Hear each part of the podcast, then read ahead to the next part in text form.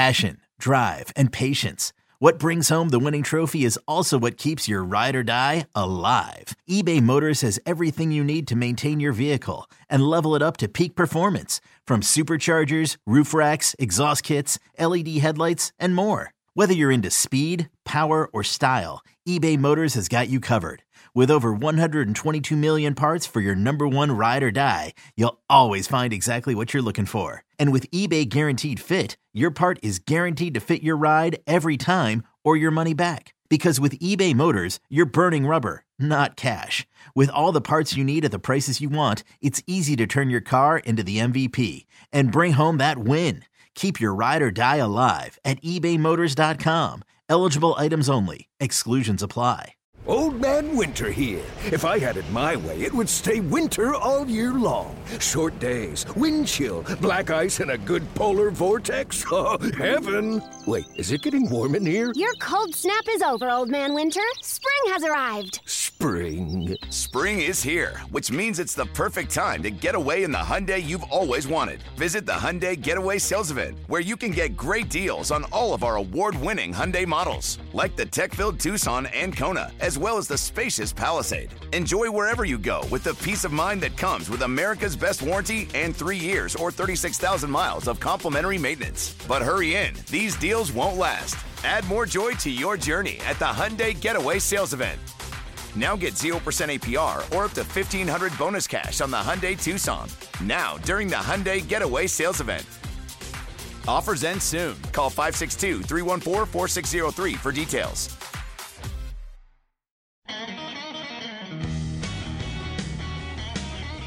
Welcome into the Bite Me podcast. It is going to be a good one. It is going to be one that is right in Captain Scott Null's wheelhouse, if you will. Uh, lots to cover today. John Lopez, Captain Scott Null, Captain Caleb McCumber. For a change, Steve is taking care of him. He's got a little bug uh, going on. I don't think he broke every bone in, the, in his back legs and his hind quarters, uh, but he's uh, got a little bit of a bug. Uh, he is out today, but as I mentioned, going to be really, really good to hear from Captain Scott on some specific well, I mean, uh, my guys are always going to be experts on uh, all things fishing, but specific things that are good for you, Scott. Uh, and that is uh, blind casting for trout with a fly. That's going to be on today's show, which we haven't. We've covered fly fishing uh, often, but not necessarily specifics to that. specific to that. Also, a little shark talk, and I'll get to the reason why. I think it's very appropriate for where we are um, in terms of the fishery and people trying to find fish and everything. Uh, people were asking about uh, catching shark, cleaning shark, eating shark, uh, all the details uh, on that. And then, of course, jetties. We're going to start with a deep dive, so to speak, into uh, jetties uh, because the, the way I put it, um, Scott, and I'll, we'll get right into this after I, I, set up a couple of things and brag about a couple of people, in, including your better half. Um, uh, the jetties just may be our savior. and I'll, I will explain. Uh, people are looking for fish. Well, there's a good place to find fish. And it's right there on those rocks uh, or near the rocks. And, and we're going to get into everything you need to know. This is another area of your great expertise, Scott. And uh, Captain Caleb, hope he feels better. Uh, I don't know if it was uh, Chipotle or what, but that was the last time I had what he's got. It was Chipotle, so I don't go there anymore. I know I should. It's a good restaurant. It's a good. It's a good place. Good chain but man, I had a bad experience in that. chain. what is yours, real quick? Have you ever had like that? And you're like, I ain't eating there anymore. I know Chipotle is good. Yeah, not really at any particular restaurants. I mean, I've walked out of some. Yeah, I mean, I worked night shift in Houston on you know in the Gulfton area for a long time. I can get rough. And, uh, so my stomach could pretty much handle anything at that mm-hmm. point. I was immune. But, I'm the yeah, same way. Was, I can eat. I I'm, Mr. I'm the leftover king. Yeah, uh, there was a few of them I walked into though, and I just kind of went, eh, maybe not. about about three months ago, and I hadn't had this happen in years and years and years. And it's a funny story because we walked into this one restaurant, and I did exactly. It was me and my wife. I did exactly what you're talking about. I said something just smells funny in here. I don't know. Mm-hmm. I'm sure it's fine. Let's just go next door to Chipotle, and I'll be dog we went to Chipotle, and that's where I got sick. That's where I got sick right there. It was uh, crazy. Gibson is saying hello to everybody. I think uh, uh, he wants to make sure everybody's happy uh, on the podcast. But uh, no, let, let, let's start with a little bit of bragging about some people. And I'm going to start with your better half. Uh, we mentioned this about a month ago, and it's worth mentioning again because we're just about 10 days away uh, from uh, the Carry the Load uh, benefit walk. Um, and Camille, it's is going to be at the Houston Fire Department Station number eight on the 28th. And we're encouraging, it's a Memorial Day walk, and we're encouraging everybody uh, to take part in that. It's a good cause for a lot of good people, first responders and uh, and veterans, etc. You can find everything you need to find uh, on the Bite Me group page. She has posted it. And uh, before we start bragging about some other people uh, who are definitely, uh, you know, going to be worth talking about, I just mentioned the Bite Me group page and you know, we we we had that fun episode last week uh, talking about all the, uh, you know, Jeremy's uh, uh, Jeremy Compton's uh, video and all that. Well, it seems like we got some. How should I put it? Uh, plants, uh, maybe some um, yeah. smart Alex, to put it nicely. Uh, posting a lot of pictures of fish that clearly were not caught recently uh, on cleaning tables. I think sort of their uh, editorial statement, if you will, regarding uh, what they view. Look, and we, we don't have to rehash everything, uh, but Scott, I know you wanted to talk about this because you and Camille were all over it uh, yesterday and today. We're on to you. We know what you're doing. It's yeah. I'm dealing. I'm sitting across from a former police investigator for murders and such. Uh, it's not going to be that hard to figure out what you're doing. Yeah, it it's fairly obvious at times. You know, there's some guys wanting to get in there and just start things up. And honestly, it's our page. I'm not going to put up with it. Yeah. You know, we've we've worked hard to make it a nice, friendly place. Um, somebody asked a question today, and somebody wanted to put in there. You know, they're fixing to drag you. You know about his question. Well, that's not what we do. That's mm-hmm. not how we react to things. And uh, I'm just not going to put up with. It. I got a delete button, and uh, I've been really active using it here lately. I hate to do that. I, I you know, I don't want to, you know, the censorship or the whatever. You know, you call it yeah. whatever you want to, but I want our place to be friendly, inviting, and a place where you can come in and ask a question. If it's a dumb question, or you know, to some people, if you think it's a dumb question, pass it by. or ask it anyway, and and just preface it with like, "Hey, well, I just don't know the, this." That that's the whole purpose of our community. Yeah, I'm talking about the responders. Oh yeah, yeah. If it if it if you look at that question, you go, "Man, that's a dumb question." Just pass it on by. It doesn't hurt you. Just mm-hmm. cruise on by it. I, I just don't want ours to turn into what I've seen a whole lot of other fishing and hunting groups turn into. Yeah. Where it's all everybody just comes in just to watch, pop yeah. pop the popcorn, sit back and watch the mayhem take place. Mm-hmm. I'd rather not have that. There's enough of those out there. You want to you want to go find one? There's plenty of them around. Yeah. Uh, ours is a little more friendly, I guess you'd say. I'd, Welcoming uh, is yeah. what I would say. That's why I always there's enough the, of the other there's enough of the other mess out there. Yeah, that we don't need to add to it. Yeah, it's kind of where I'm at with it.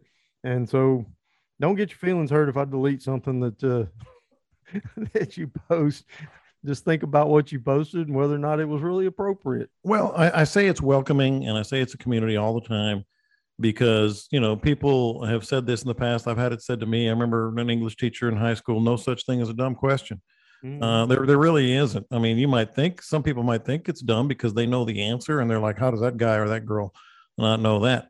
The whole premise of the podcast the whole premise of the group page has been to don't be afraid. Don't be afraid to ask that dumb question. I mean there's there's some today that was some topics today that you know we're going to get into and I'm sure somebody out there who is an expert in that particular thing or has a lot of experience in that particular thing is going to say, is kind of going to roll their eyes and say, well, you know, who doesn't know that? Well, some people don't. I mean, that, that's yeah. why we have. You weren't born with that knowledge. Yeah, exactly. You figured it out somewhere along the way. Exactly. Yeah. Uh, and so that's why uh, uh, we like to keep it uh, friendly and welcoming on the group page. A couple of other things, and we'll get right into the Jetties discussion, which I think is going to be really, really fun. Um, I had a really really fun time with uh, Jeremy Compton and uh, T Pain. I don't know how he got that nickname, uh, is Trinidad Herrera. We're playing golf, and uh, Trinidad. Uh, I, I I called him on the scorecard. I wrote T Dad, you know, short for Trinidad. And he goes, "Well, some people call me tr- uh, Trini, but you can call me T Dad." Well, it turned into T Pain somehow. That was Jeremy. I guarantee you, that was Jeremy. I guarantee you it was. Um, and so that that's how that is. But we had a really good time. Uh, what a great host, of course, uh, for doing this. Uh, Paul Falgu over at Deadly Dudley. It was it was over at Northgate Country Club. It was a lot of fun. I was the D player in the group, but I had my moments of uh, of good shots. Uh, I got a natural birdie on a par three, so that was cool. A couple of pars, and then a couple of triples and more. so it was uh, it was a typical scramble round for me. So don't forget, you can get that. Uh, uh, those a lot of guys were talking about that out there. get those uh, get those Deadly Dudley lures at deadlydudley.com. Type in Bite Me 20 and you get the 20% discount. All right, so we'll get into some other stuff, but let's get into the Jetty question. Uh, and this came uh, to me. I don't know if you got this one directly or not, Scott, but I immediately thought of you uh, because it was a question like, um, I'm trying to find fish, right? And and went on to I don't have it in front of me directly, but went on to say, you know, I haven't found fish, which is not uncommon right now. A lot of people are struggling here and there, uh, just for a number of different reasons that we've covered on this podcast. Uh, but he said everybody else talks about the jetties in the summertime. It's heated up. The wind has died down this week. It'll pick back up, uh, I believe, a little bit later in the week. But we'll get to what would Scott now. do uh, toward the end of the the podcast. But if you're getting out this week, I'm actually going to go out uh, tomorrow um, I'm going to uh, knock off from work and go straight down and go fishing a little bit in the afternoon and evening since it's uh, uh, getting dark after eight now. Uh, so I'm going to do a little fishing, uh, midweek fishing here. But the question was about the jetties, and and and the way I put it, Scott, I'm going to kind of break it up because I'm not going to start with what to look for, where to find fish, how do you approach the rocks, um, because we will get to that. But he was talking about, I just want to find fish. What can I find out there? And I thought, what can you not find out there? But then I started thinking, depending on where you are on the on the jetties, you know, shallow, deep, close to the rocks, away from the rocks, kind of midway between those two points, what the color of the water is looking like. Like what should be the first, you know, hey, I think I'm going to try this moment when you, you know, for relative novices going out to the jetties. Oh man. That's what I mean. It's the, it's going to be a deep dive because there's a lot to cover the jetties are a very long topic. I mean, they right. We got time. There's there are so many different nuances to it. Uh, you can you can go out there with the attitude of I'm going to bring some shrimp and I'm going to catch what I catch. Uh, you can go out there and have fun with it. You can catch pretty much anything. I mean, hell, anything from little little snapper. You know, my favorite little mangrove snapper, uh, sheep's head, drum, redfish, trout. Uh, those are your main bay species that'll end up there. But you'll also find tarpon. Uh, there can be snook at the jetties. Uh, all up and down the coast now, we've got snook. Uh, they're not common by any means until you get further south. But I've I've seen them caught at the Galveston jetties. Uh, you can get ling. You know, I I got a really funny ling story uh, from the jetties from way back, but yeah, I mean, there's Stephen Reed caught a sailfish at the jetties here in Port O'Connor. You know, we've talked about that. Pretty much anything that swims out there can find its way to our jetties, uh, especially the middle and lower coast. You get here, I mean, we've got a hundred foot of water right off the jetties, right? A couple of holes out there. Uh, that blue water comes into our our jetties, comes up through the jetties there's times we catch kingfish in the bay on the bay side of the jetties. Uh, I was out there this morning and everything was going off. Uh, the the ribbon fish were in and getting just blasted, absolutely destroyed by jacks. Mm-hmm. Uh, jacks are a lot of fun. Uh, there's you have to kind of figure out what you you know what do you want to go do. I mean, you want to just go out there and target trout. If you want to do that, a slip cork with a shrimp will work really well. Uh, bouncing lures off the rocks. Uh, look for the look for the bait being pushed right up against the rocks. Uh, that's when you know you have more of your sport fish, mm-hmm. you know, your trout and your reds and and jacks and tarpon and things like that, they'll push the bait right up to the to the rocks. Uh, the snapper, uh, sheep's head, drum, they're going to be Spanish you know, in the crevices. You know, they they kind of hang out down low. You know, they they're more uh, more scavenger type, you know, type thing. But uh, they'll eat a live shrimp just as quick as a trout will. Uh, if you're looking for tarpon, that's a very specific thing. You you have to have the right conditions, be in the right areas, and know what you're looking for, and be prepared to target those. Uh, to target a sailfish, I have no idea. You just happen to be there, and it just happens in front of you, and and it just it goes off. Uh, jacks like today, we were throwing big, huge tuna poppers from Russell Lure. Uh, the really big, the I think it's a six inch Mm-hmm. tuna popper and big, strong, heavy hooks. And we had one jack today that straightened out a uh, uh, swivel, the the the split ring. It was a hundred and ten pound split ring. Oh and he my straightened goodness. it. My I mean, jacks are jacks are a blast, but he was in that current. We had a real Mhm. strong incoming tide, and that fish was he was. Uh, Collins was putting some pressure on it. Mhm. He's a buddy of mine from Dallas, and he was putting some serious pressure on that thing. He designs rods, Yeah. and so he was like testing out a rod. He, Well, he had that thing bent to the cork, and then it finally just gave up on the, the thing At that the gave swivel, yeah. you know, at that end. Rod did Uh, fine. Yeah, the rod did fine. I mean, I was kind of stepping back, thinking that thing's fixing to explode, Yeah, yeah. and it held up just fine. That's funny. We're doing a little rod testing out there today. Well, that's good, man. And That's so it was, good. it was good, good jack action. Well, let- actually, that Yeah. leads to another There's- really good, really good question. Go ahead. as far as what to look for, I mean, the rocks are structure. Yeah, you've got structure, you've got current. You want to. I typically like to fish the beginning and the end of the tide, whether it's incoming or outgoing. Right in the middle of the tide, a lot of times the water's moving too hard, too fast. Mm-hmm. So, saying it's an outgoing tide, and it's just ripping. I mean, it's you. Your trolling motor can't hold you in place Mm-hmm. uh, go around the end of the rocks and go go fish just past the tip because that water's going out and think of it like a little volcano it's spewing and there's a eddy current right around the ends and the Mhm. tips uh, when it's coming in really hard that's a different story it, it it can make it really difficult to get set up in there uh, the middle of the tide is just tough the bait fish kind of disappear on you Mm-hmm. uh, I think they go down into the crevices of the rocks. Uh, and if it's dead slack tide, you don't really want that either. That you need some water movement.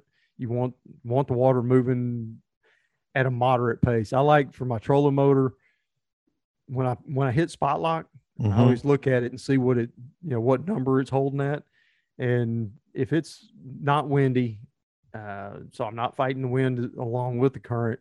I like to see it at about a 4 Mm-hmm. somewhere around four or five. Then I know we're in in pretty good shape. Yeah. If it starts having to bump up to eight, nine, ten, or the worst is when it's at ten and you're still going backwards. The trolling motor's doing its best and you're just backing up.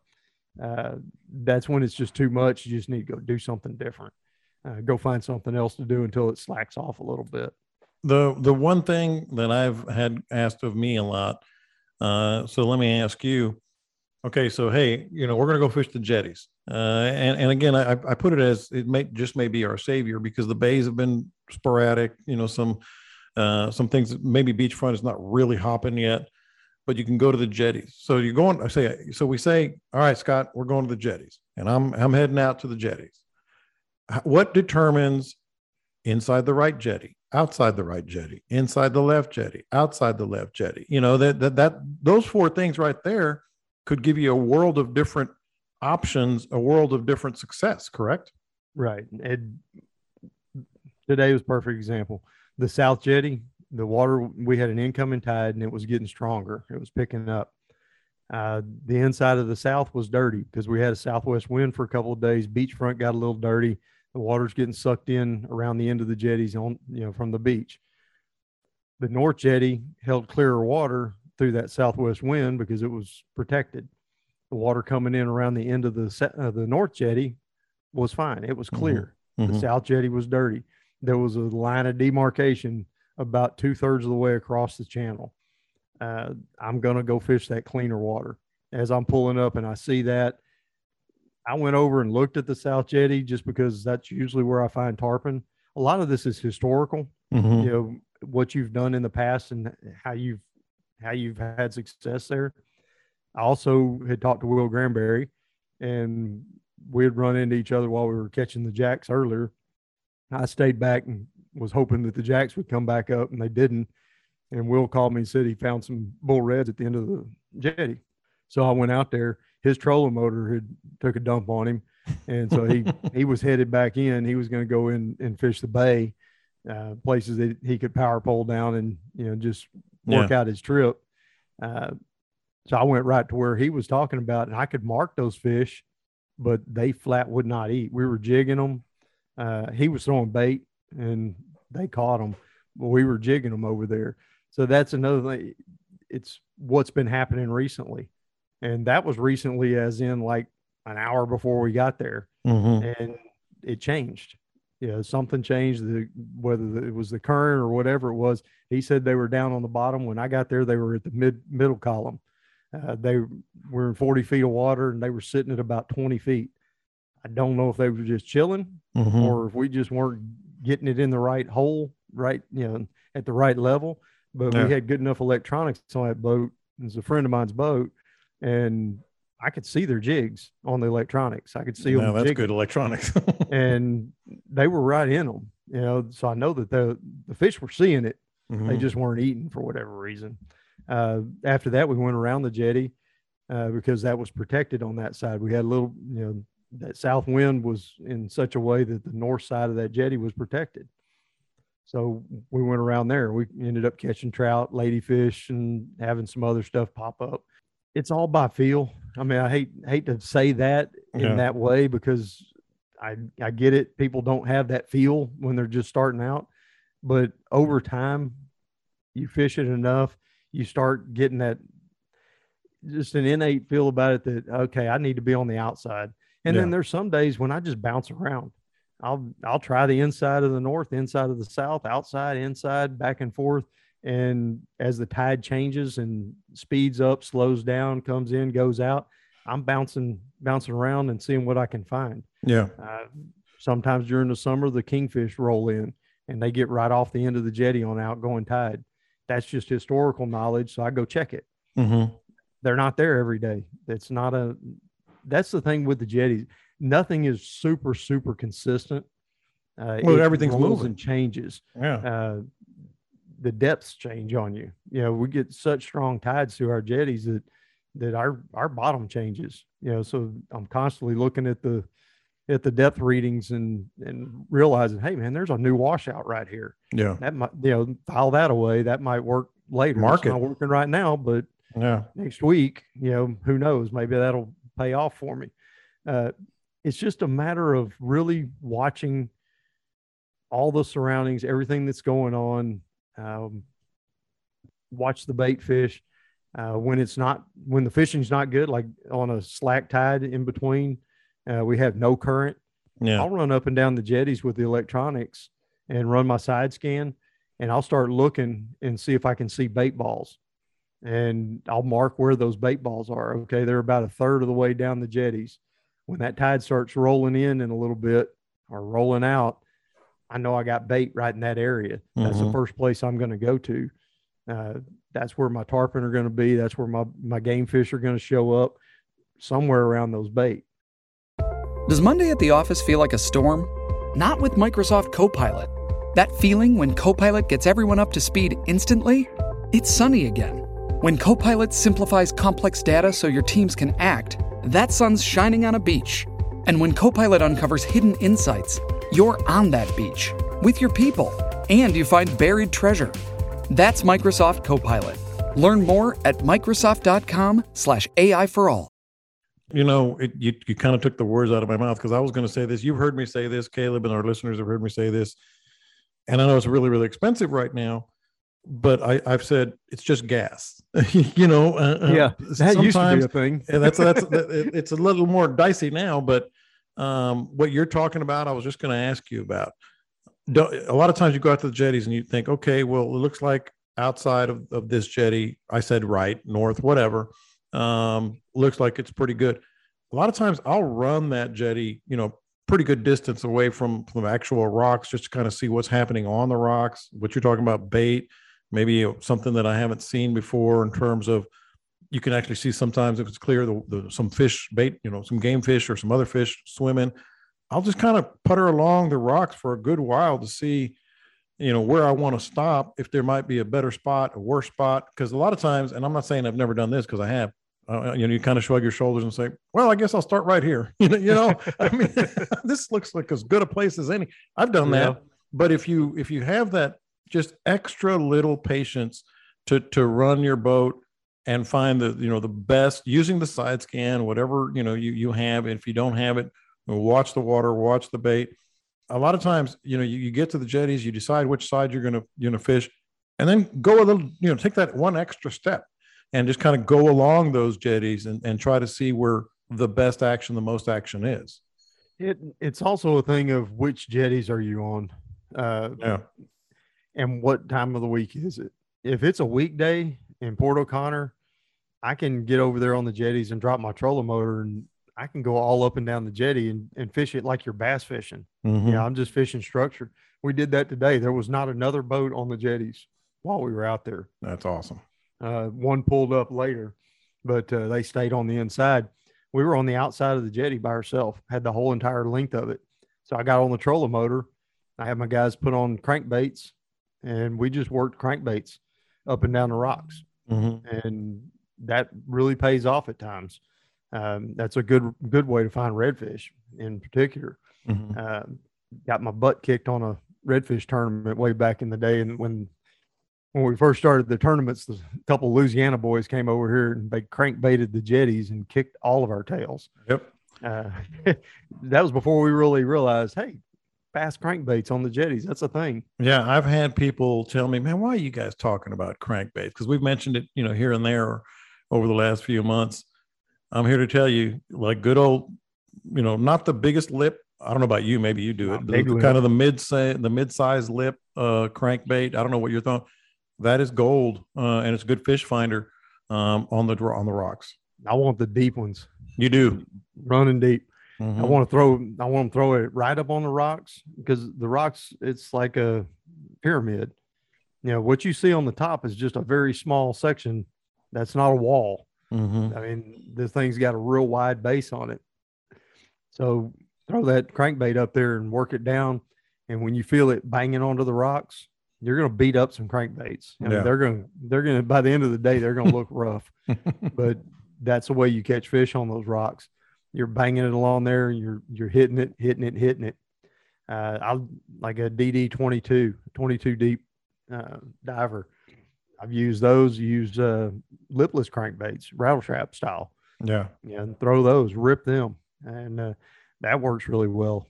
Uh, we were we were messing around on the way in and found some birds working. Had some frigates actually working. Had like oh, really? half a dozen frigates in the bay. Mm-hmm. That's pretty cool. And uh, turned out it was nothing but a bunch of ladyfish underneath them, but they were big ones. And we stopped and played with them for a little while, had fun with them, jumping and carrying on. But blood everywhere. We catching those on rattle traps. Yeah. Uh, so they would blow up a top water, but they couldn't get hooked on it. But the rattle trap, man, that was money on them.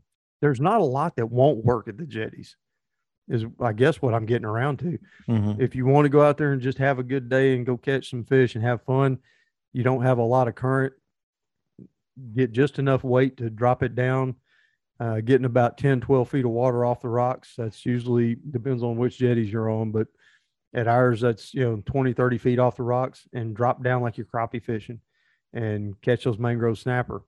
You want the sheep's head, uh, maybe some trout, maybe some reds, get under a popping cork throw it right up on the rocks. Don't be afraid to throw up tight to the rocks. That's where the fish are. Hit the rocks. I mean, hit it. You know, yeah. Work it around those little cuts, and you can see the water washing in and out, and that's sucking bait in and out. Uh, so those those kind of fish are going to be right up there into those rocks. Uh, you can throw any kind of lure. I mean, I throw soft plastics, crankbaits, lipless crankbaits. Uh, throw a lot of my DOA stuff out there. I do really well with the little TerrorEyz uh, it, it falls nose first, and then it's got it's got soft plastic over the lead, on those, and you can bounce it on those rocks, and I can feel it Mhm. hitting those rocks and dinging into them. And what it looks like in the water is a little fish eating algae and stuff off a rock Yeah. uh, when you work it right, and that thing will get hammered. Yeah, that's uh, good. And then uh, a couple of other things here on the jetties. I, I wanted to definitely kind of dig deep on, on these because so many people are, are looking that way. Off the rocks, you mentioned, you know, maybe 20, 30 feet. Sometimes even more than that. Uh, you can get into uh, Spanish mackerel sharks, which we're going to get to sharks here in a little bit. Um, you know, what's the difference? You know, let's say you're 50 yards off versus up on the rocks. Up on the rocks, game fish, as you just mentioned, but you can find some if you want to get some drag pulled, you can find them off the rocks too. Yeah, uh, you got to think of the structure fish are going to be on the rocks, and depending on which jetties you're on, you want to use your depth finder and figure out where the end of the rocks are, and you can see it clearly. Mm-hmm. You know, it just it's going down, down, down, and then it goes flat. Uh, that edge right there is oftentimes really good too, where it transitions from the sand to the rock. Mm-hmm. That can be really good. The pockets at the base of both jetties, depending on which way the wind's blowing and what kind of water clarity you have, bait fish get pushed up in those pockets quite a Yeah. bit. And I, I'll run into jack, Spanish mackerel, uh, everything that's coming down the beach hits those hits that. They're coming right up on it. They're they're cruising down the beach like uh, cobia will sometimes sit in those little pockets and swim around. Mm-hmm. So it's just a lively place. Uh, You know, it can uh, the Spanish mackerel. They're they're cruising all over. They're typically I find them more off the ends of the jetties on an outgoing tide, something that's Mhm. sweeping some bait out of the bays, and they're they'll be they may be 50 yards out, they may be 200 yards out, but there there's usually some turns or something working around them, and you'll see the little splashes, and that'll be the Spanish mackerel. Uh, kingfish do the same thing, just Yeah. on a much bigger stage. And the other thing uh, I was going to say that two, two more parts to this question was a gear question, and my my initial you know kind of reaction was you got to have a little bit of everything from the strength of the rod has to run the comment the strength of the rods you have on the boat.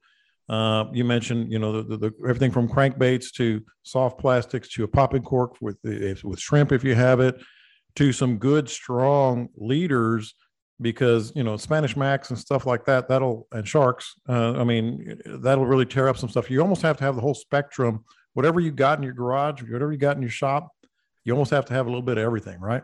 Yeah, you'll know you're into Spanish mackerel when you throw out something flashy like you know a spoon, chunk a spoon out there, and you didn't even feel anything. But now you don't have anything out there. You know, you reel in an empty line. That was Spanish mackerel. It doesn't require a lot of wire, and the shorter the wire, the better. Actually, on if you're getting think you're getting into Spanish mackerel, I may only use like four inches. Mhm. Yeah, it doesn't take much. I mean, it's just a little bite tippet. Um, sharks, that's a different story. You you got to gear up for sharks. You got to you got to really do do some different things if you're going to go out and target sharks. Well, we'll get into that in just a second, Uh, but go ahead. But we do have occasional catches of sharks where it just hooks them in the corner of the mouth and it just works out that they don't bite through it. Mhm. Um, I've had them hit lures like that and end up with a lure in the side of their, you know, side of their jaw and everything's good. And we managed to get them in without losing a lure. Uh, that's kind of rare, yeah, but uh, I've, I've Fun. plenty, it's awful lost a lot of lures out there. Uh, last year we had poppers going and we were catching jacks and all of a sudden black tips showed up and I lost every popper I had in just in a matter of about 30 minutes. Uh, and then you know one more thing because we've covered like what to look for on the rocks, and you you mentioned it a little bit here, but the other question was, and and this kind of speaks to what we talked about at the top of the podcast. He, uh, this gentleman was a little bit embarrassed to ask, but don't be, don't be embarrassed to. Uh, to, to ask on uh, the group page. Don't be embarrassed to text uh, me at Lopez on Sports. Uh, you, uh, Captain Scott, is on Facebook. Uh, on the group page, you can message him and certainly on Instagram. Um, and I'm at Lopez on Sports on Instagram and Twitter, by the way. But he was like, I don't know how to how to act, like what the etiquette is. You know, on a good weekend, a lot of our listeners fish on the weekends. You see two, three boats. You know, how much is too much room? How much is not enough room? to maybe n- nudge in because we've talked on this podcast about well, if you're in the bay and there's other boat, you can find the same conditions somewhere else. And I think sometimes you can find the same conditions somewhere else on the jetties, but it's it's much more of a limited, you know, space.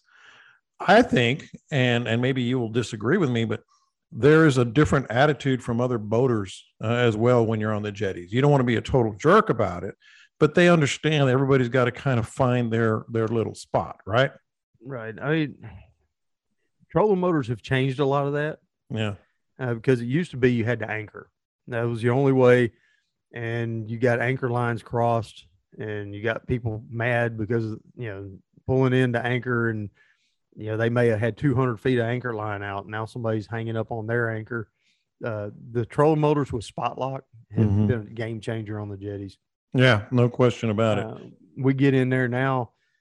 and there's there's a group of guys here that all work out of the same lodge, and they'll literally be handshake distance apart. Mhm. I mean, they get right on top of each other once they get on some fish. I wouldn't suggest that, but uh, coming in slow with your trolling motor and not being on the big motor, uh, that'll earn you some brownie points with whoever's out there. Uh, spot locking and being being courteous that way. Uh, most everybody's going to be throwing at the rocks, you know, for the most part, and maybe a 45 degree angle in front of them towards the rocks. Mhm. So kind of judge that. How far off the rocks are they? And if they were throwing at a 45 degree angle, you know, how, how Go the other way. I be? Yeah. You know, Yeah. about or sit back and watch where they're casting. You know, if they're casting, you know, 45 degree angle down the rocks, move just, you know, another cast away. Yeah. Um, there's generally enough room. I know everybody wants to be in particular spots around the end of the jetties, and some days you'll see it look like a circus out there with people moving in and out and in and out. Uh, I'm lucky here. Typically, it's not that crowded over there, Mhm. but I have have used to fish the Galveston jetties, and my God, that Yeah. that North Jetty at, at the end of the North Jetty on the outside would just load up with boats, and you could just about walk from boat to boat. Yeah. mean, it's just there. There's no absolute correct answer. It's, it's situational, uh, and and sitting back and watching how everybody else is doing it. If you're new to it, and just kind of figure out what the spacing looks like. Yeah.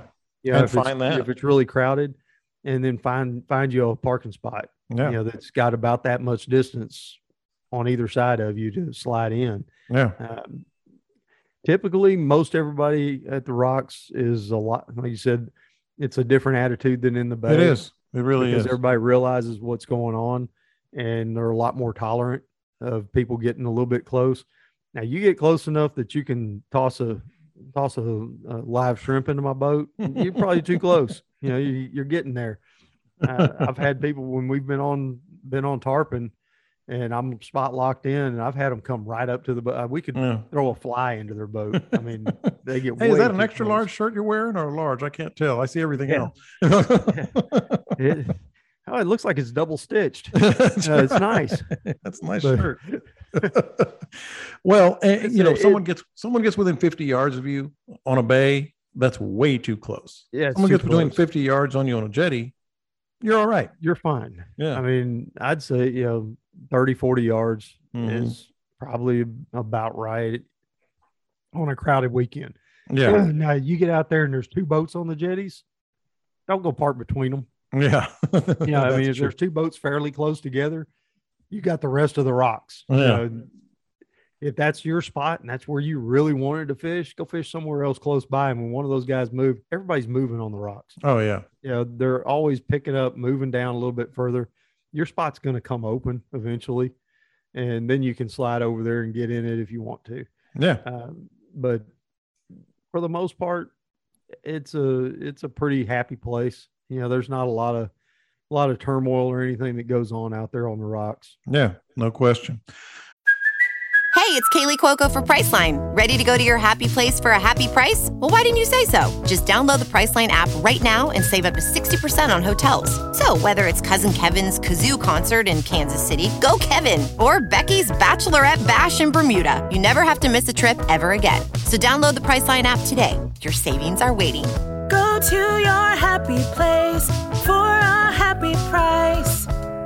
Go to your happy price, Priceline. Uh, I want to get into the sharks uh, because that was another really good question. Ties in with this in the sense of people are trying to look for other options.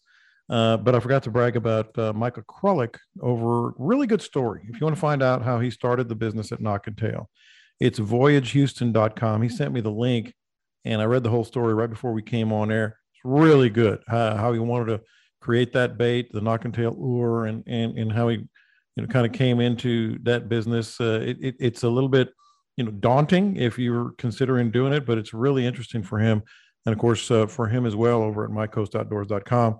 Uh, type in bite me 20 and he's got those new five inch and three and a half inch uh, you can get 20% off if you are a listener just another just another benefit of being uh, in the bite me podcast uh, community all right so before i get specifics about sharks scott um the, the, have you noticed how many questions we're getting like this about the jetties and trying to find other fish you know? And and, and here we are yeah. talking about you know trout and redfish and, and the cleaning table shots and all that.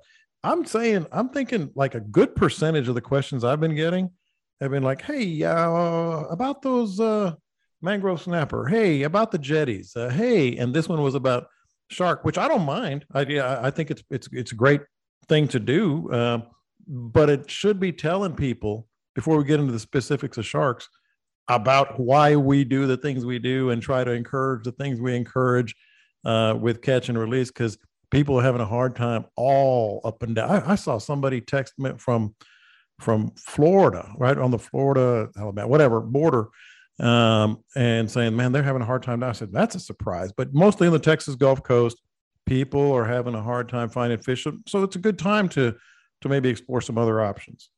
Well, it's like what we did today. These guys just they came down from Dallas. They wanted to go out and just have fun. Mm-hmm. You know, let's just go have a good good time. Let's get some big big pulls. And we went out and we caught jacks. We caught hell, we caught a stingray, uh, totally by oh, accident. Oh, look at you!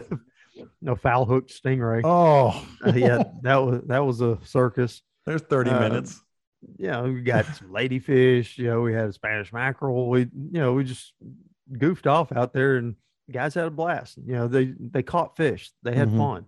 Mm-hmm. And they drank some beer and we laughed and we cut up, we made fun of each other. And that's what it's all about is getting out there and doing that. It's not about how many fillets we can put in a bag. Yeah. Know, and it's fun when I got guys that get that and they're open to whatever. You know, so we just go out there and just start looking and see what's what's feeding.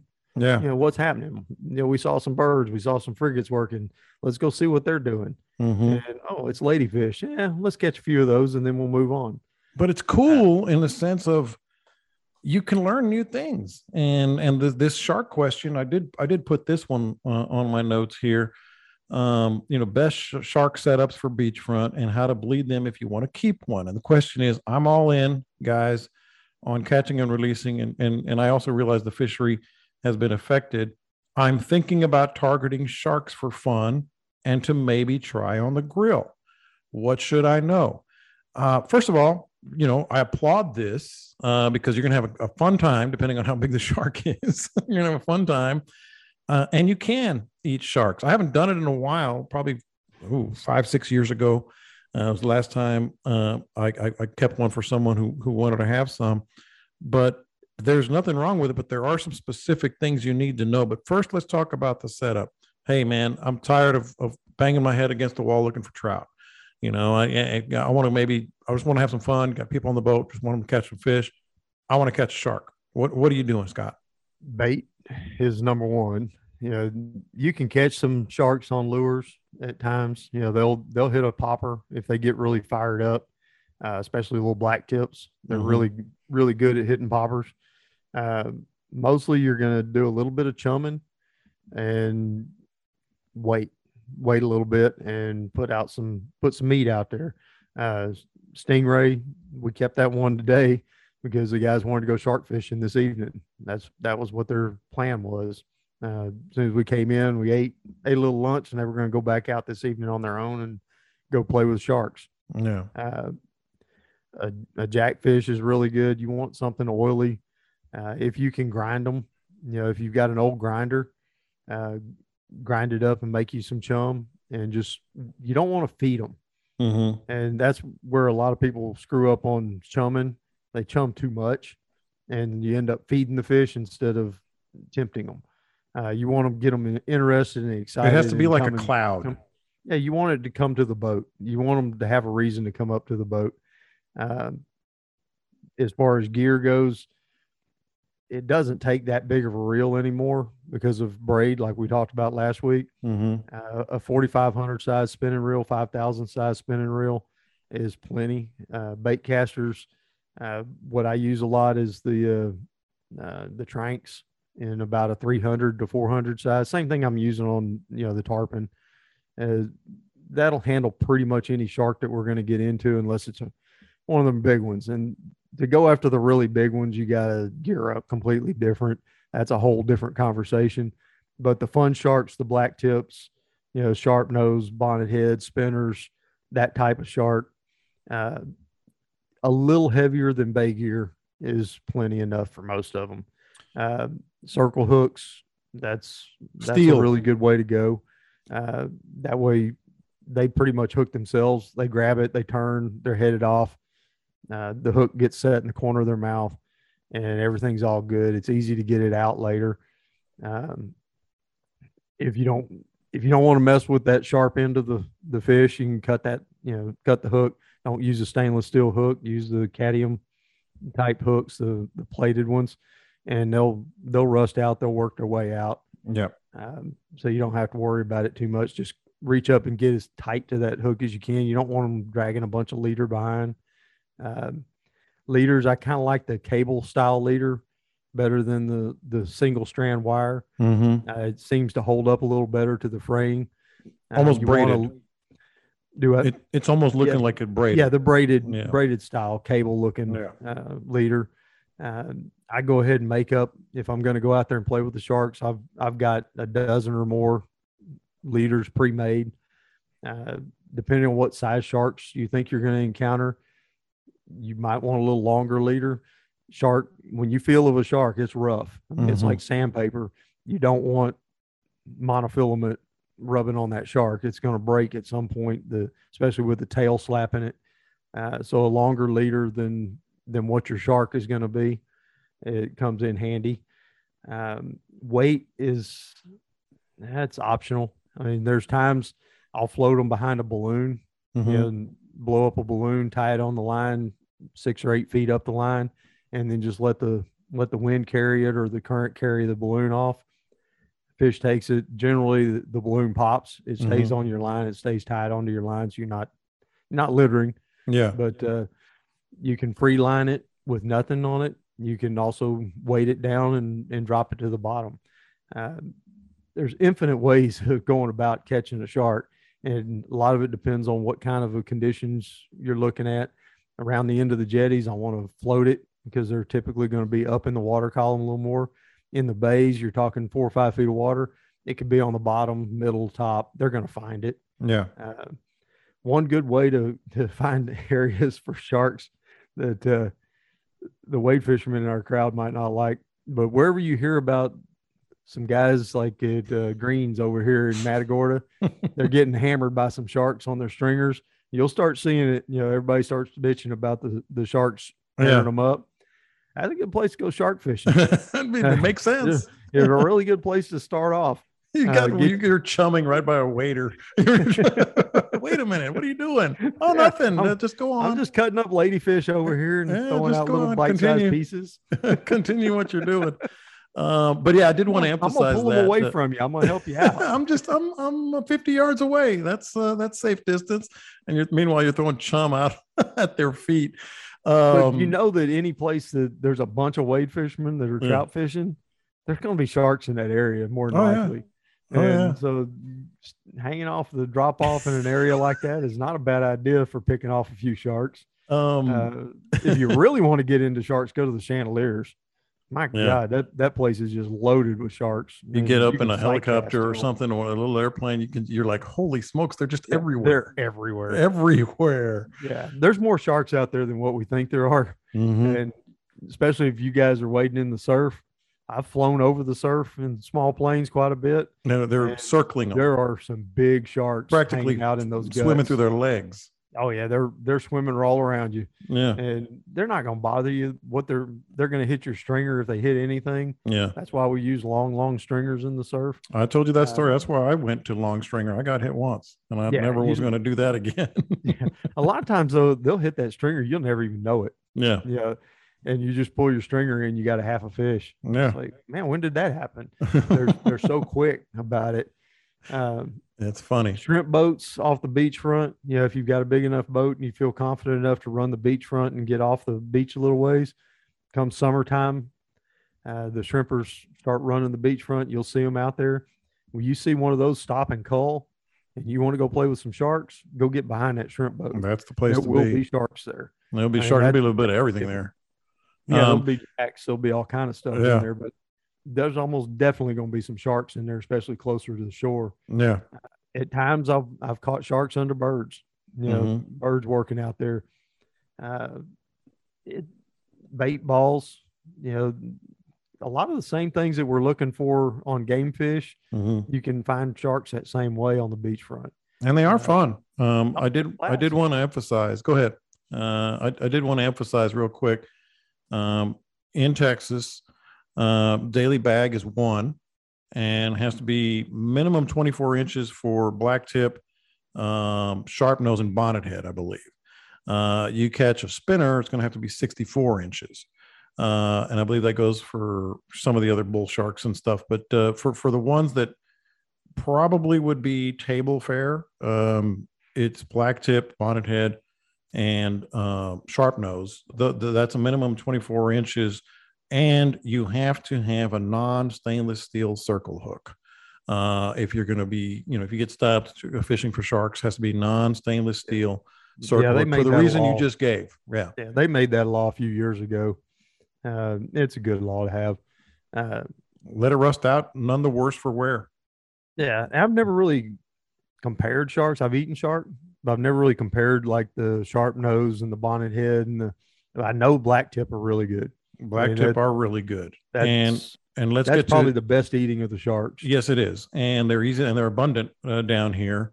So let's get to the other part of his question, uh, because I I did this wrong for years and years and years, just flat out. I was always told as a kid, you know, bleed it, you know, bleed it, just cut the tail open, let it bleed. That's not the best way to do it. That it you can, and it and and I have, and I've I've, I've been able to, you know, had shark like that. Uh, but the best way is, I mean, as soon as you get it and as soon as possible after you know um you know the, the the shark is is done so to speak uh gut it. Take take everything inside its guts out. Uh as soon as as soon as possible. And the reason is um they excrete their urine through every organ into the meat um and so the meat is is really really good if you clean it like that you know you can bleed the tail but before but, but more than anything just completely gut it, take it all out, so nothing is excreting into the skin, to the point where if they do, if you do it wrong and you don't do that, you can open the ice chest and actually it smells like urine. Oh yeah, there's a uric acid smell. It's it's nasty. It's nasty. Uh, I'll see people at the docks with sharks that they pull out of the ice chest, and they're dropping them up there on the cleaning table, and they I'm haven't like, been "Oh, gutted that's yet." gonna And taste like, nasty. That is not good. yeah, you want to you want to gut them. It's it's a real simple.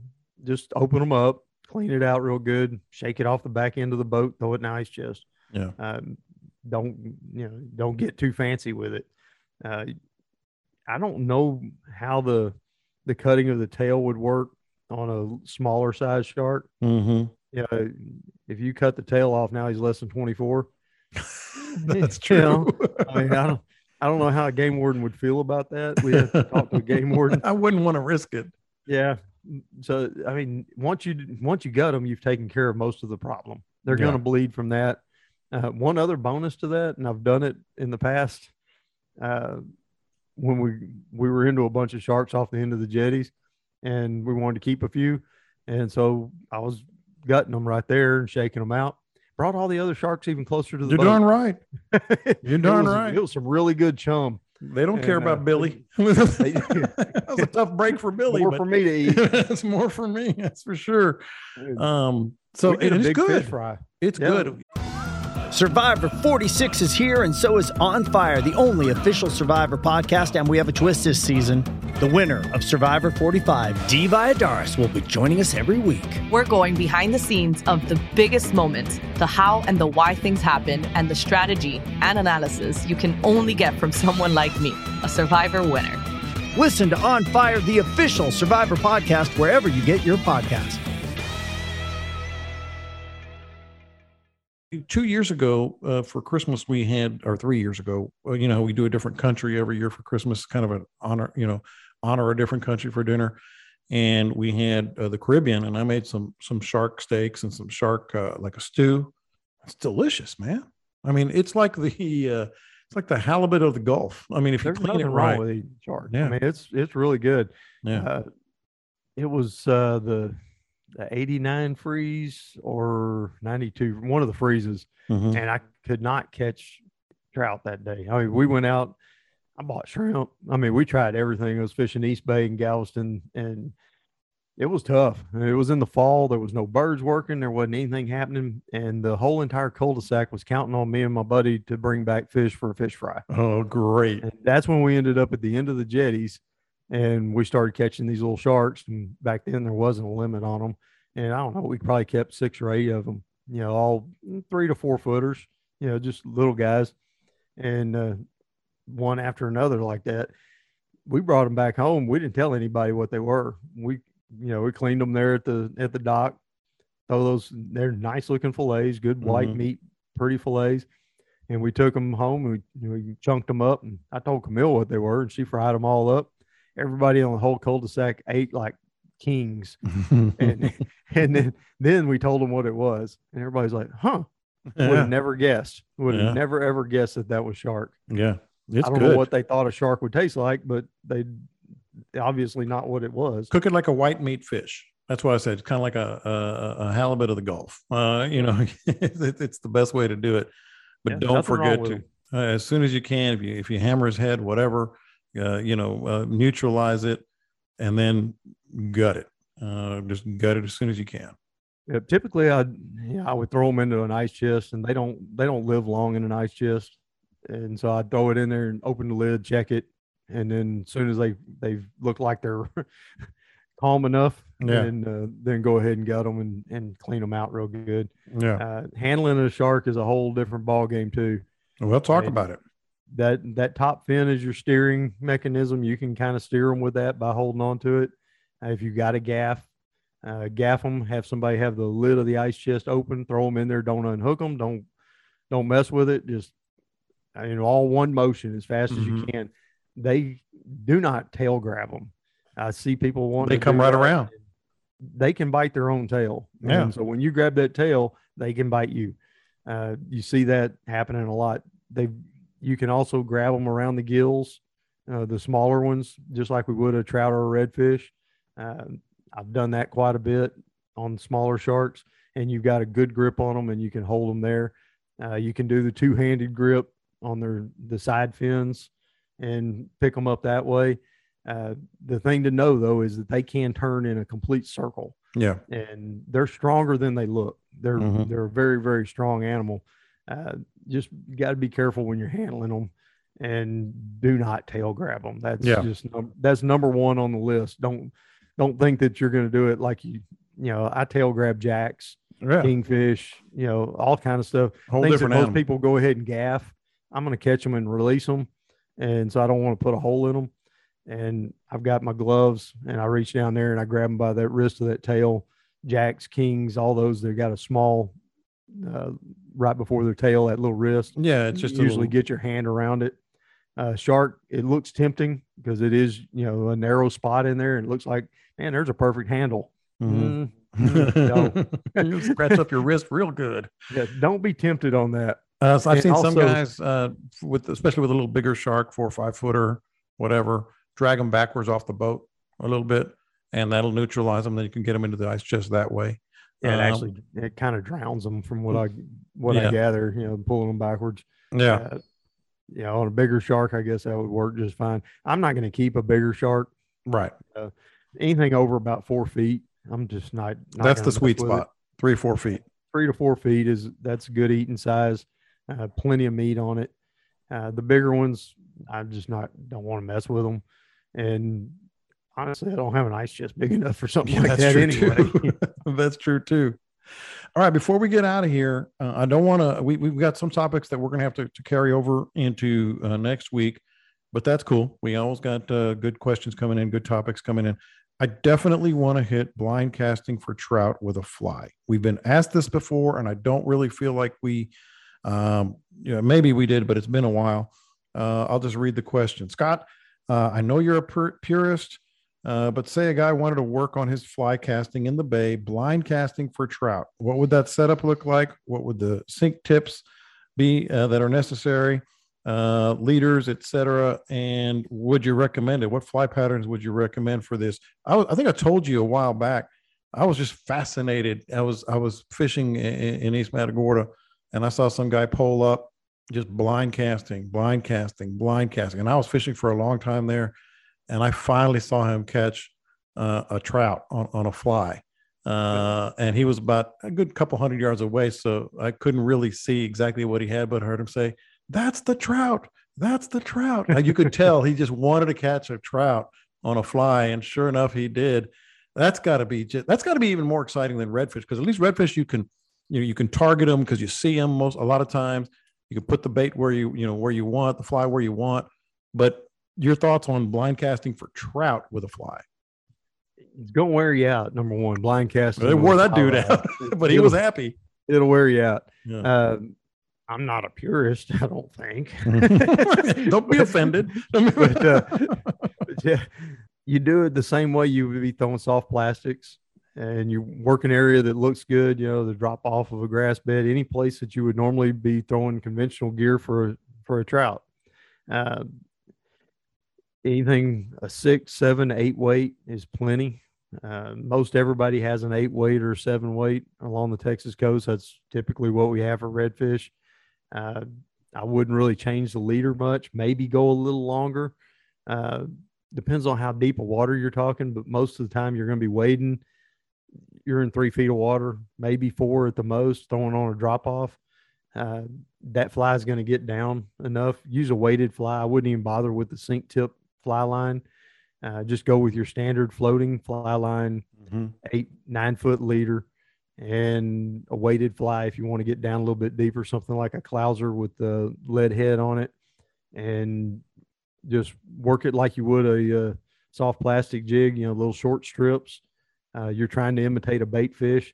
Now, if you get into wanting to hunt for bigger trout and it's winter time, uh, maybe go with a deceiver style, you know, something a bigger profile bait fish.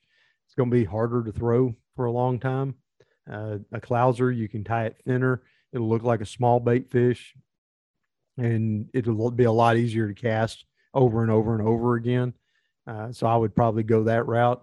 Maybe take that and throw it around the, the opening of a gut going back into the marsh Mm-hmm. and a little outgoing tide. Great place to pick up trout. Uh, just keep throwing it in there and letting the current kind of rip it and pull it through there, and do little short jerky strips and make it it, is pop interesting. a Um, let me stop you right there because that's what I'm thinking as I'm listening to you, because I've never fly fished saltwater, um, and I'm thinking, how do you work the bait if you're just stripping? It's it's not really popping as much as you would otherwise, or can you? Do you just raise your rod and strip? How do you do that? Now you're you're pointing your rod right right at it. You don't want any slack in that fly line at all. You'll never get the hook set. So you're pointing it at it and you're you're manipulating it with your your pull hand. Say I'm I'm right-handed. I've got the rod in my right hand. The line is in my left hand, and I'm pulling little short two three inches at a time, and it just makes it look like a little bait fish that's uh, kind of jerky swimming, and then maybe let it rest for a second and let it fall a little bit. You're manipulating it by pulling on the line. Mm-hmm. instead of raising a rod tip or doing anything like that. You start raising a rod tip, then you get a hit, you'll never get caught up to it, and it, it just ain't gonna work. Yeah, that's the first Um, thing I thought. I was like, okay, maybe over shell, especially that would be effective because it's just kind of skipping over the shell. Oh yeah, yeah. Yeah. it- I mean, there's nothing wrong with it at all. Uh, Mhm. I would pick any kind of bait fish fly, but the two standard, long term, been around forever, is a you know lefty's deceiver and a clouser minnow.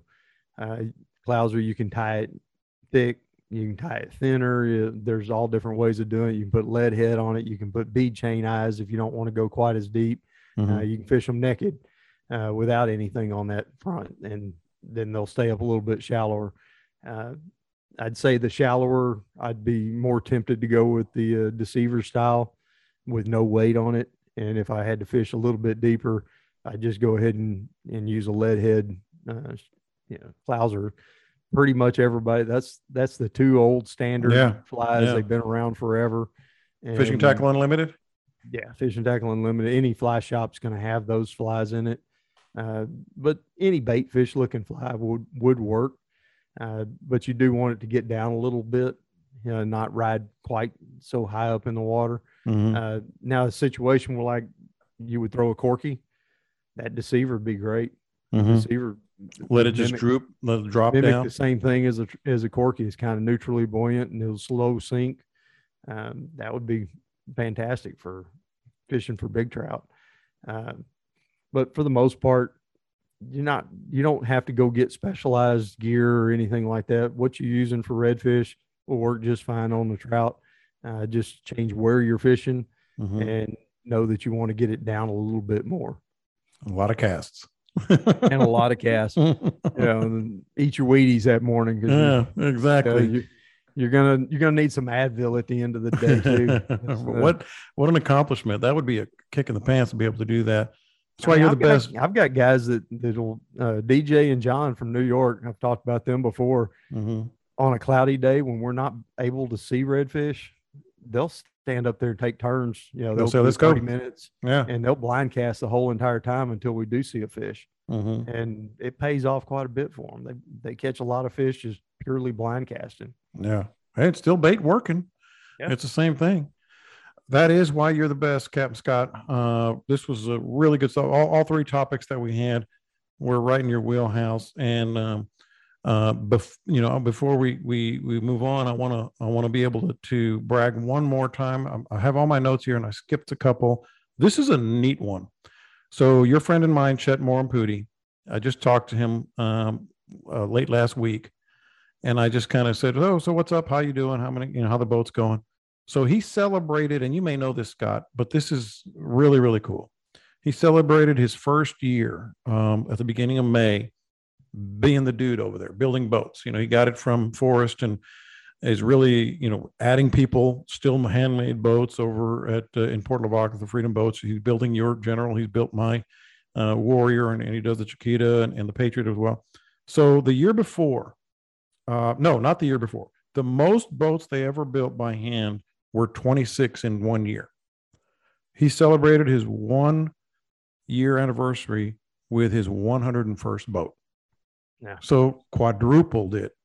And it's still the same, you know, you've seen it. I mean, the the the the, the care that he takes to build those boats just perfectly is incredible. But how about that in one year? These freedom boats are going nuts, and he did 101 in a year. Well, the thing that's impressed me about him being over there and hanging out is the workers. I mean, he's got Yeah. some good guys in there that are. Yeah. I mean, they're they're humping it. Uh, I watched them, and something that caught my eye is they're they were working on building that mold for the the general.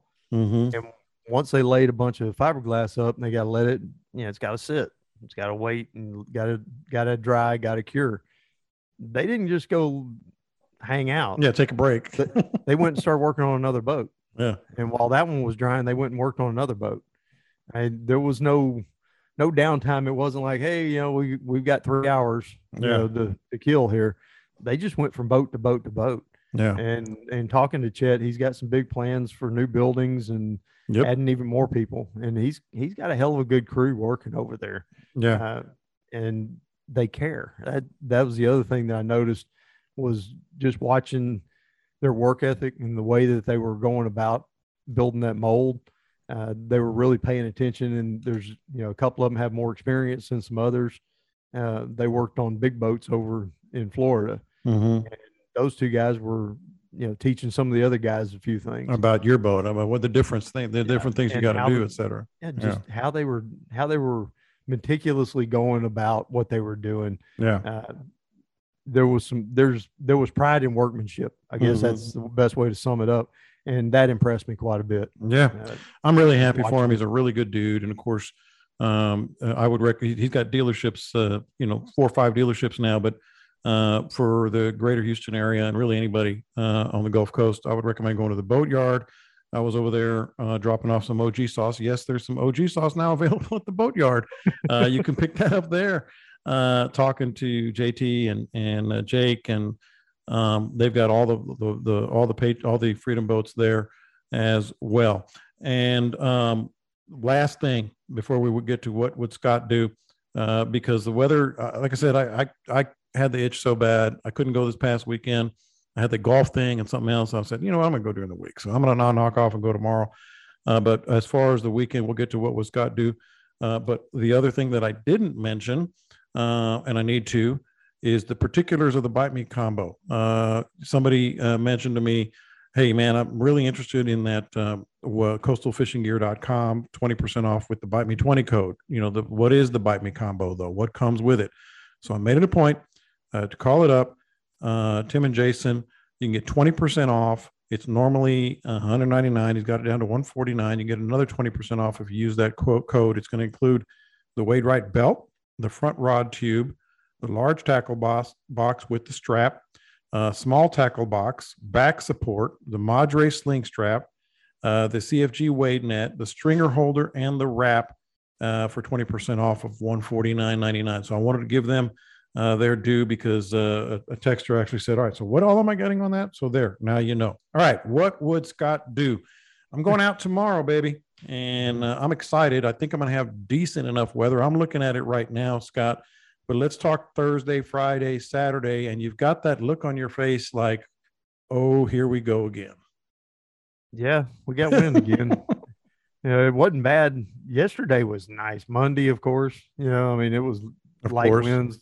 My guys come in from Dallas. They towed their boat down here, wanted me to run their boat with them. And this morning it was it was probably 10, 10 to 12 this morning, but by this afternoon it was ripping pretty good. We tried to go go out and check the buoys for ling and we were taking water over the bow. so- Yeah, you don't want to do that. I think you caught Yeah, enough we- fish. we kind of backed off of that. And There was some solid fours and fives moving around out there around the end of the jetties, and now it's picking up. It's getting uh, even higher. I, I look at uh, Windfinder all the time, and the the purples are like less than ten, and blues are ten to fifteen, and then the greens start going up. Well, Wednesday, Thursday, Friday.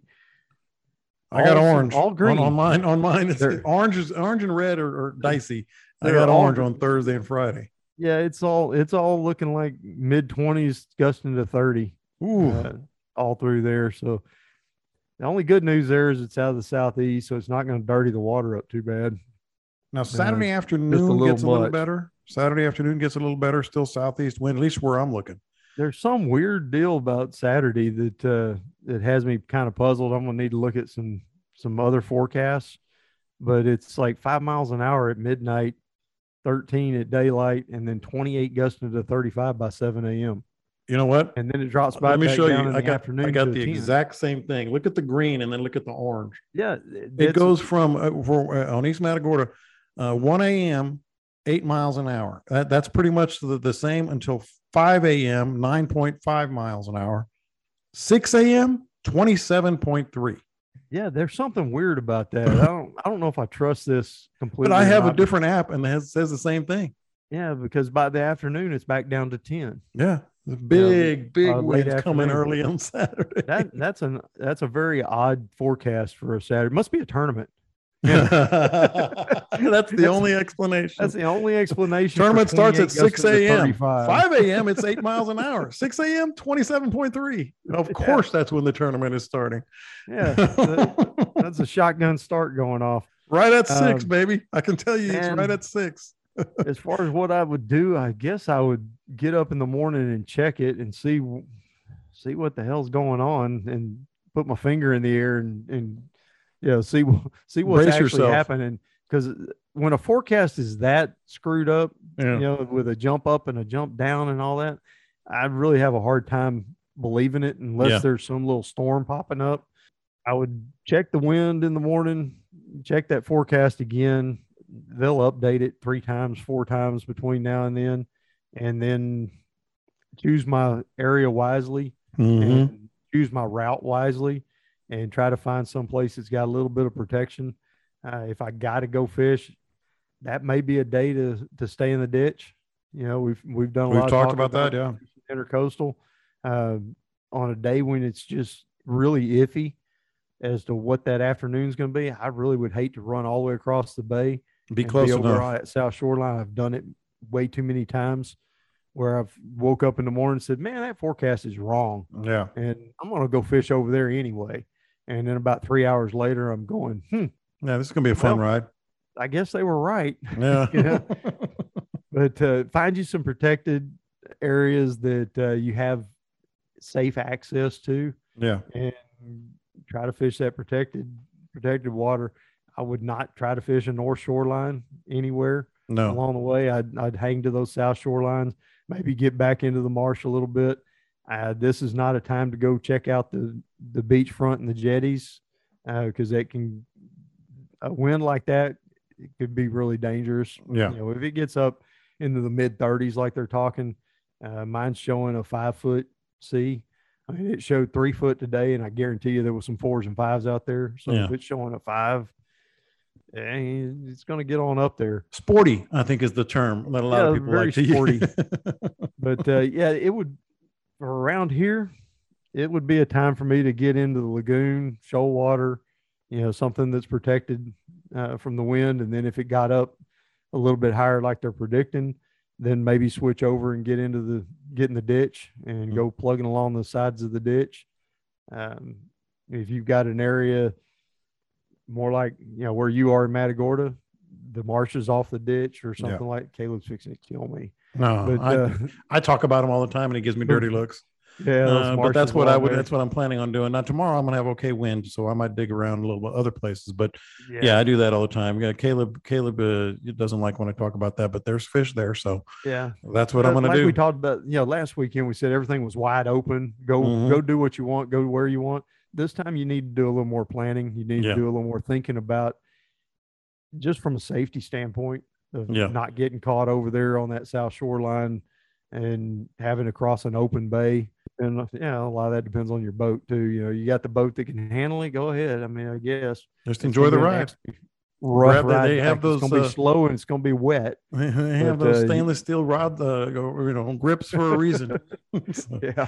All right, man. Good stuff. Really, really good stuff. Don't forget uh, scottnullphotography.com for your photos that you get of Scott wildlife pictures that are out of this world. Maybe a good gift for Father's Day, ladies, if you're listening. Uh, and certainly another good gift for Father's Day coming up uh, would be some um, uh, gear, uh, bite me hats and shirts and buffs. And hey, throw a bottle of OG sauce in there too. You get that at Anglers Anonymous, uh, TexasStarGrillShop.com, Texas Star Grill Shop in Houston, and uh, the Boatyard. All right, man. Uh, really, really good stuff. This was a if if if Captain Caleb was going to be sick, this was the day to do it. This was the, the Scott Null specialties: jetties, sharks, blind casting for trout. What else do you want? We will talk to you guys next week. Be safe this weekend if you do get out there, and uh, catch them up. We will talk to you then.